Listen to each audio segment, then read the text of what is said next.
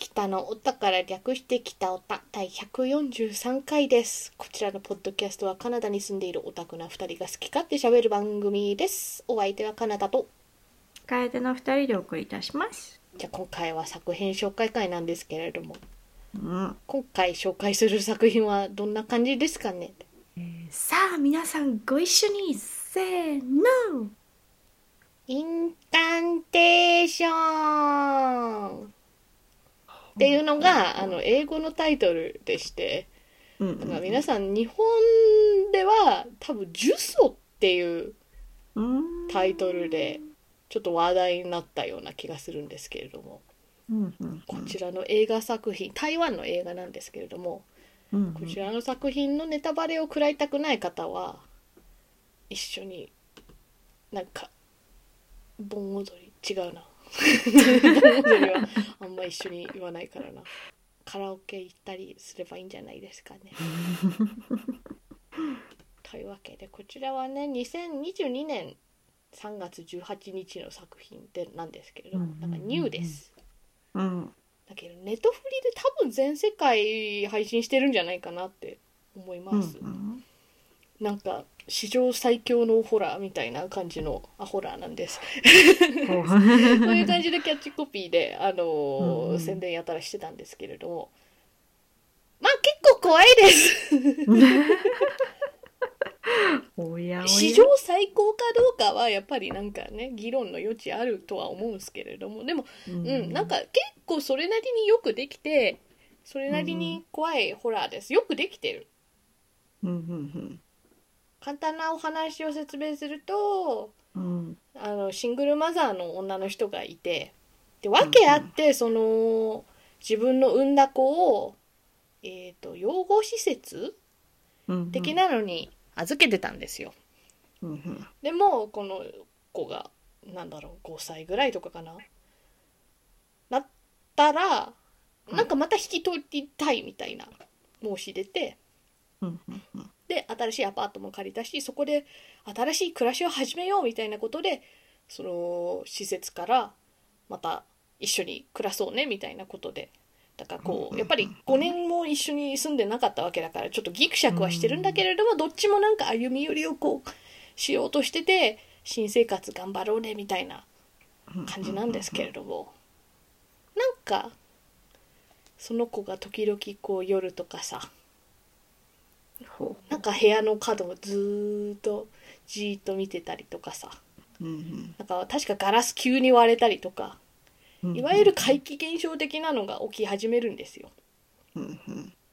それでこのお母さんがもともとだからその子を養護施設に預けた理由の一つがうんなんか自分がとある場所に行って あの呪われてしまったからなんかそういう危害が及ぶからかわいそうだからみたいななんかそういう理由で預けたんですよね。でも5年も経ったし大丈夫あの死んでないからいけるんちゃうやろみたいな多分思ってまた一緒に暮らし始めたんですけれどもまああの案の定というか、まあ残念ながらというか怪奇現象が起き始めるのででもこうやっぱり一緒に暮らしたいわけじゃないですか。うんうんだからそうするにはその元となった場所うん的な,、なんか元凶とかを立たないと、まあ、一緒に暮らせないもしくはなんか命の危険があるみたいな状態になってくるわけですよ。うんうんだからそういう今現在のそのシングルマザーと5歳の女の子の話と同時にうんその、なんだっけな7年ぐらい前とかだったっけな前にそのだから呪われたと思ったところみたいな、うんその呪いの場所に行った理由がなんか YouTuber 的な彼氏となんか一緒に YouTube やってるそのいとこだかな誰かの3人で、うんそこに行ってなんかやばいところに行ってやばい映像撮ったからみたいな過去があるわけなんですよだから過去なんだけれども都合よく映像が残ってるんですよね YouTuber だったからうんだからなんかそこの部分のなんかファウンドフッテージってわかるジャンルとして Found Found footage あんまり知らないかな。あーえっと found っていうのはまあ見つけたって意味で、うん footage っていうのは、まあ、大体映像の資料とかなんかうんそういう感じだよねだから found footage っていうとこう見つけた、まあ、記録大体映像記録が映画だと多いですけれどもだからなんか有名なのだとやっぱブレアウィッチプロジェクトとかがあのいわゆるなんかこう3人のティーネイジャーが森の中に行って帰ってこなかったでもそこのあー見つけたかテレビカメラから、えー、とが映し出してたのがこちらの映像ですみたいな体で撮撮ってる映画なのねだだからそういうう意味でそその所持者だった人たちはもしかして亡くなったりなんか消えたりとか害が及んでいても、まあ、テレビカメラとかビデオテープは大体生き残っててんうんうん。で我々視聴者はなんかそれを見ているみたいななるほ体でどうんだからそういうレイヤーの怖さみたいなのもなんか演出の一つなわけよ。うんうんうんだからこれはそのファウンドフッテージ的なその過去のビデオとその現在のど話がなんかいい具合に同時進行しててうんだから現在でも怖いこと起きててその過去の映像のおかげでなんかなんか謎がだんだん分かってくるみたいなうんうん同時進行してってで最終的にはなんかそのやっぱり元となった映像の場所に行くことによってクライマックスを迎えるみたいなうんうんうん定番ななんだから割と一直線でそんなに謎とかはないかなって気はするうんうんうん分かりにくい映画ではないしうんうーんよくできてはいるんだけど結構王道感もあるっていうかなんだろううまい具合にやっぱりその台湾の地元ホラー感みたいなのが出てる気がしてうんうんななんだろうやっぱり道祖神じゃないけどあと観音様みたいなのが出てきたりして、街で信仰されてそうな感じうんうんうんのなんかもしかしてそんな良くないものかもしれないみたいなのがなんか民族学ホラー的な方にもつながってるんでそういうの興味ある人だったら好うんうんうんきなんじゃないかなと思いますやっぱアジア系ホラーって感じはするよねなんかジメッと暗いうんって感じなんかあんまりうわーっていうのはなかった気がするあそうなんだまあ最後あるっちゃあるけどでも でもなんだろうなんかモンスター的なわーではなくなんかまああれは来るぞって気はするんだけれども最後のネタばらし的なんだしねうんうんうんでもそうそこがその怖さの本館ではないっていうかじゃあずっなんかだ何度もワーキャー言う感じではないああそういうんじゃないかなって思う、うんそういうなんかずっとこう謎に怖いみたいな感じそうだねやっぱりそのなんで呪われてるのかが分かんないからそっちの確信に近づかないといけないわけじゃん逃げられないからうんうんうんだからなんかそれなりに怖いものに立ち向かわなきゃいけないっていうかそっちの方向に行かなきゃいけないって理由がしっかりしてるしでうんだから何かに追っかけられるんじゃなくて自分からむしろ近づいていくって方向なんだけれどもうんうんうんだからなんかやっぱスラッシャー的な怖さではないしターミネーター的ななんか追われる系のホラーでもないしうんうん日本とかアジア圏にあるホラーっていうのが一番分かりやすい説明かなとは思う。でこれ皆さんご一緒にせーのって言うじゃないですか。うんなんかこれもまたこの映画のなんか結構重要なギミックな部分だと思うんですけれどもなんか過去のファウンドフッテージもあるしあの今現在その新しいことを、えー、と新しい生活を始めるにあたってなんか新しくカメラを買っていろいろ記録し始めてんのよねだから現在も、うんあのうん映像で残してんのようんうんだからそれらを全部編集して合体したものをなんかこう YouTube とかなんかそういう多分世界中の人が見れるようなプラットフォームに上げてるみたいなテーマで始まるのこの映画全体が。でそこにこのシングルマザーのあのナレーションが入ってお経みたいなのがね画面にで出るんだよね。なんか幸せを呼ぶお経だからみたいな呪文だからみんな一緒に行ってくださいって言って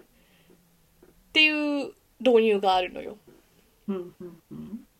だからこそあのタイトルが多分英語では「インキャンテーション」で日本語では「呪詛」なんだと思うその呪文っていうか呪詛が重要なキーだから「インキャンテーション」ってななんだろう日本語で言うと呪いだけじゃなくて何か呪文を言うみたいなうんなんかその行為自体をどっちかというと示しているような気がするんだけれどもでそのタイトルの通りあのー一緒に言うことを促すので始まるわけうんだからここで一番最後のちょっと重要なネタバレしますけれども、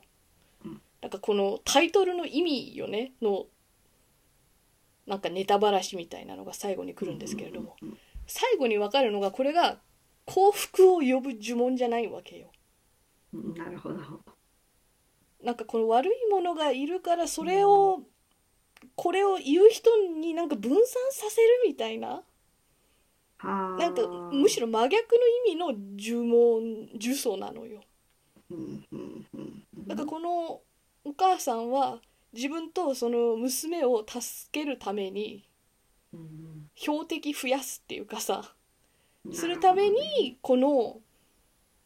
呪いのビデオを作って拡散させているみたいなさ構造に一番最後になってわかるわけうんうんうんだからなんかそこの視聴者参加型みたいなのもあー見たあなたも実はそうそうそううそうそう組み込まれてるんですよみみたたいいななしかも声に出すだけじゃなくてなんか読んでも効果があるみたいな確か設定だったかな、まあ、そうじゃなくても最初の方やっぱりなんかこうその一句一句音をリピートアフターミーみたいな感じで結構こううんなんとなくやっぱりし見てる人としてはそれを実際声にするなりあの頭で読むなり言わせるっていうか読ませるような演出だからなるほどだからそこの綺麗に収まり具合が最後にちょっと見てて見てゾッとするっていうあれそうですそうそうねそうはめられたみたいなそうそうそうそうなんかカメラってさやっぱ向こう側なんか自分とはちょっと確立されたうん場所みたいなさなんかこっちには及ばん影響が及ばないみたいな安心感がうんあったのをちょっと崩されるみたいなのがなるほど、はあってなるほどねってうんうん非常にまとまりがいい感じのあとす実際ああいうやばい観音様多分ないんだろうけれどもなんかいい具合に岸母人とかっぽさを残してるからうんああなんかそういう信仰の派生とかで山奥でこうなんかガラパゴス化した宗教だったらありえそうだなみたいなリアリティとかがうん面白いなって思ったりなんかうまく練られてるなって。うんうん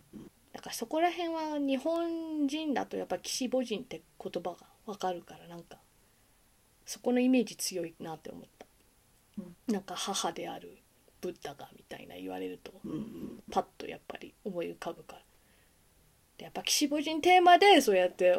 シングルマザーで母と子を出すっていうのも、まあ定番だよねみたいなうまいなってって感じなんですようんで実はですねこれなんていうかこの映画元となった事件があるそうですなんだってで元となった事件といってもあくまでこうインスパイアされたって感じであってこの映画のストーリーそのまま起きたわけではないんですうんだからそのインスパイア元の事件でのがなんかちょっと要素が似てるみたいな感じのうん事件が台湾の2005年に起きてたらしくて、なんと何がどこが似てるのなんか結構ホラー味あるのにやっぱなんかでもこの事件読んでたらこう実際起きたっていうのはこうフィクションで勝てない部分あるよねって思ううんじななんだっけ事実は小説よりきなりみたいなうんうんうんなんかやっぱりこう映画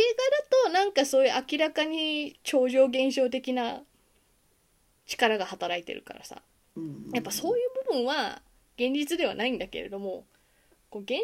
では6人家族が、えー、といて、うん両親と20代の子供4人がうんあの一人一人順番になんかどうやら三大使とか書いてあったりあるするからなんかなんか神様になったみたいな取りつかれたうん生まれ変わりになったみたいに言い始めて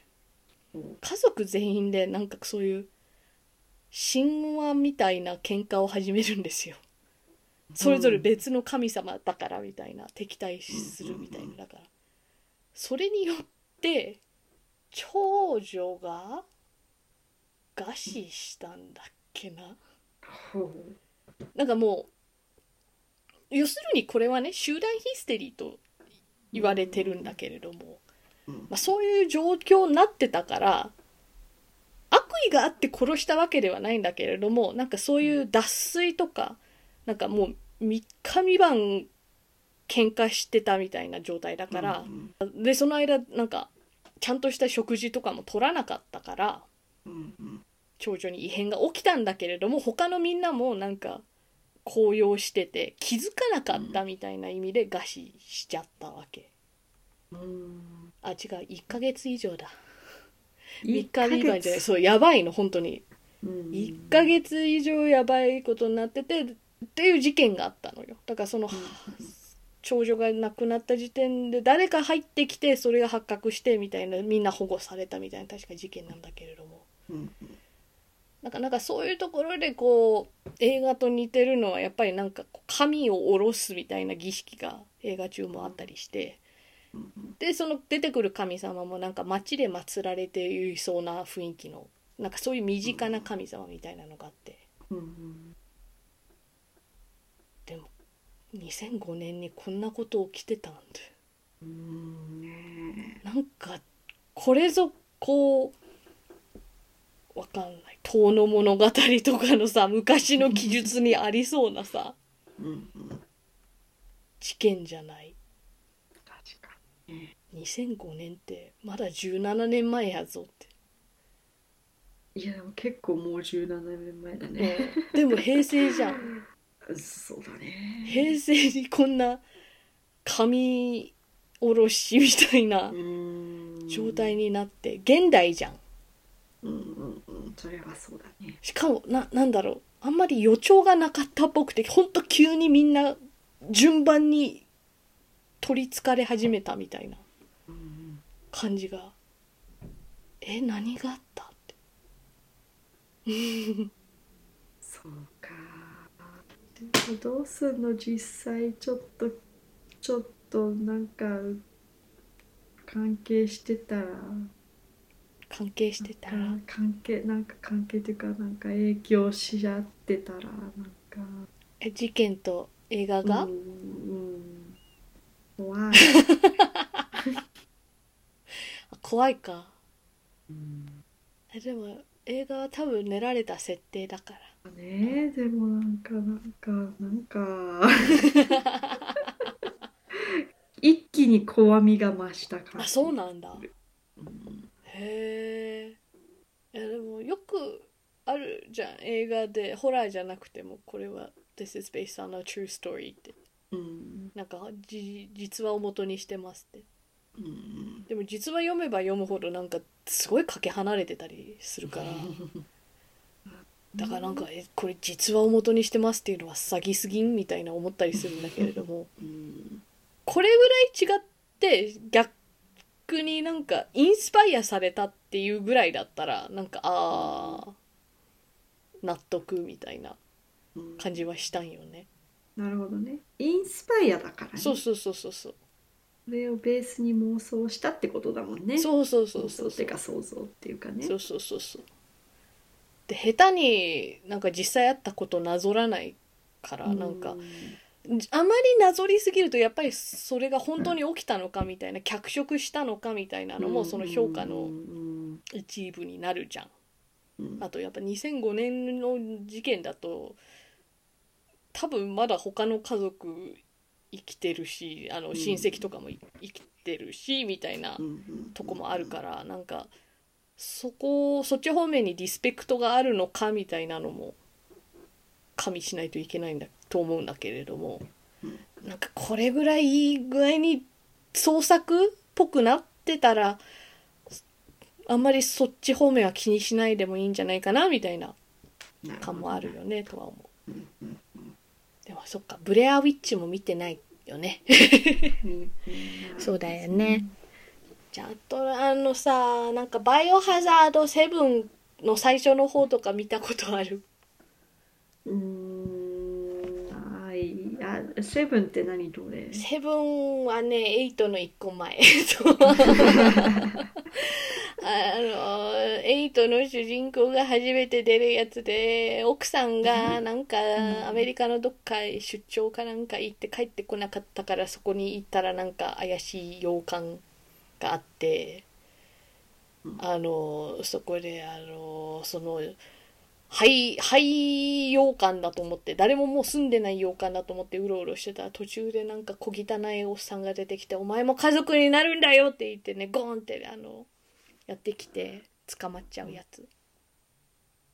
知らんな知らんか。 うんうんあの、その、ね、家の探索してる時にう、んえっ、と、なんか、ビデオテープを見つけて、たあうの、んプレイできるんだよね。うん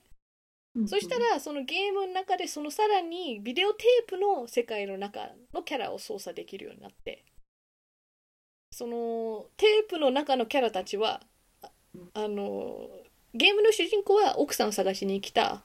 おじさんなんだけれどもゲーあうのんゲームの中のビデオテープの中の人たちはなんか YouTuber 的な感じで3人組のティーネイジャーか若い20代ぐらいの兄ちゃんで来てて。うんうんでこの誰も住んでないと思われる家を探索してったらなんかだんだんと一人ずつ消えていったりしてうんみたいなブレアウィッチみたいな展開になっていくのようん。それでそのビデオテープの中のなんか切れたところとかさなんかあとスイッチがあってなんか隠し扉が見つかるみたいなのがあってでそのテープを見終わったらなんかその奥さんを探しに来たおじさん視点に戻るからそっちになったらそのまた暖炉に行ってあここにスイッチがみたいな気づくみたいなギミックがあるのよ。うんうんなんかあーゲームの中でもそのファウンドフッテージ的なのこれ取り入れてて面白いなって思ったしかもゲームだと見るだけじゃなくて操作性があるからね確かにそれもまた面白いだからよくある手法ですそっかだってさ全員死んだらうんそのお話を伝えることができないじゃんまあ確かにねなんかまあ映画とか本とかだとねなんかその亡くな最終的には亡くなるって人の中の視点からも描くことは全然できるうんわけだけれどもこう怪談話とかとしてリアリティ持たせるためにはさなんか全員全滅しちゃったらその話が伝わらないわけじゃんこの語りそそうねの人にさそれがそのちょっとネットで見た動画なんだよね的なファウンドフッテージ的なワンクッション入れるとそうあ実際あったのかもみたいなレイヤーができてうん面白いんだよねってうんうんうんうんあとやっぱりファウンドフッテージで有名なシリーズといったらパラノーマルアクティビティだよね話は聞いている気がするぞそうそうパラノーマルアクティビティはだいたい家の中なんかアメリカによくある家うんでなんかおかしいこと起きてるような気がするからいろ至る所にカメラを設置して夜起きてることをこう録画しようぜみたいななるほどやつ怖そうあー いやファウンドフッテージで難しいと思うのがやっぱりそのリアルに起きているような動画感を出すためにうんどうしても日常っぽさを出す必要があってうんで日常ってあんまり思んないというか割と平々ボンボンなところが長いじゃん、うんなんか何も起きない部分があって、一瞬ちょっともしかして何かが動くみたいなうんだからな、うん、ストーリーを紡ぐのがちょっと難しい感があるような気がするんだよね、あのパラノーマルアクティビティとブレアウィッチだと特になんかやっぱりそれを感じるなんかリアルっぽさを演出するためにうんうん本当にただなんか夜中はっ「今なんか動いた」ってはっでさでも映像的にはなんかだんだん飽きてくるのようんなんかちょっとうんしばらくはその撮影者の感じてる緊迫感みたいなのとかなんか不信感みたいなのもなるんだけれどなんかだんだんうん画面があまりにも変わり映えしなさすぎてつまんないっていうかな慣れちゃうんだよねうん慣れちゃうし日常っていう演出をするんだったらなんか物語っぽい物語を紡ぎし始めちゃったらこれちょっと普通のアメリカの家じゃないでしょみたいな感じがしちゃったりするからうんうんなんかその怖いとその普通のなんか波がすごすぎて疲れるというかでもあんまり私は個人的にやっぱりどっちかというと物語的な面白さが好きだからなんかあんまり好きじゃないんだよねなるほどでもこのインカンテーションはいい具合になんかそれを合体させてるかなみたいなもうちょっとこう、うん確信に迫る感があるのがやっぱりその物語にしやすいから、うんそこの融合がいい具合に面白かったかなって思うちなみにパラノーマルアクティビティはですねいっぱいあるんですよ、あそうなのあいっぱいあるるあるえっ、とね2345 8個あるへえ来年8個目が出るほだからもうあんまりありすぎるとこうネタ切れ感も出るし ううんうんあとパラノーマルアクティビティ面白いのがねうんなぜか日本版の2があるのへえパラノーマルアクティビティ2っていう作品があるんだけれどもうんそれとは別でうん東京ナイトパラノーマルアクティビティみたいなほうのがあるのへえこれ何なんだろうねって思うこのフランチャイズの出し方みたいな。2ってあるけれどもでも内容多分違うんだと思へえうどうしたどうしたと思ってその後は普通に34って続いてって感じですかねそうかいやーどうかなこれはな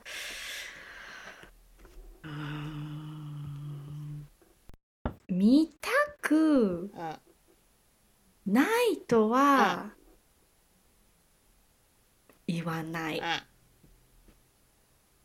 けどけど自分でクリックしようかなとは思わないかもしれない。なるほどのでやっぱり三角かななるほどじゃあこれなんはか集まってみんなで見る会をそうそうそうそうそうなんかそういう感じで見たい気がするあなんかちょっとワイワイしながらえどうなんのうんみたいな感じの話をしながら見るーなるほどねのがいいなじゃあ字幕だよね字ちなみ幕にきっとあたあの、そうだよまあね の吹き替えもあるかもしれないけど私は字幕で見ました、うんうんそれもちょっと一歩ねうんこう一つこうちょっと頭が忙しいじゃあなそういそうそうそうそれもちょっと助ける、うん助かるよね。下をじゃんだ字幕は大体だからなんかそこだけ見てればお化け直で見なくて済むからみたいなさ部分あるからうんうんじゃあハロウィン近づいてきてるしそうだよね。みみんなで集まってインカンテーション見るか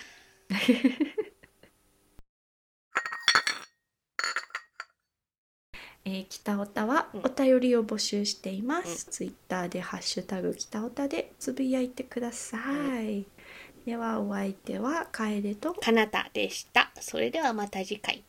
さようならこの間ちょっとだから全然こことは別のエリアをうろうろしてたんですけれども、それでチェーンのレストランがあったん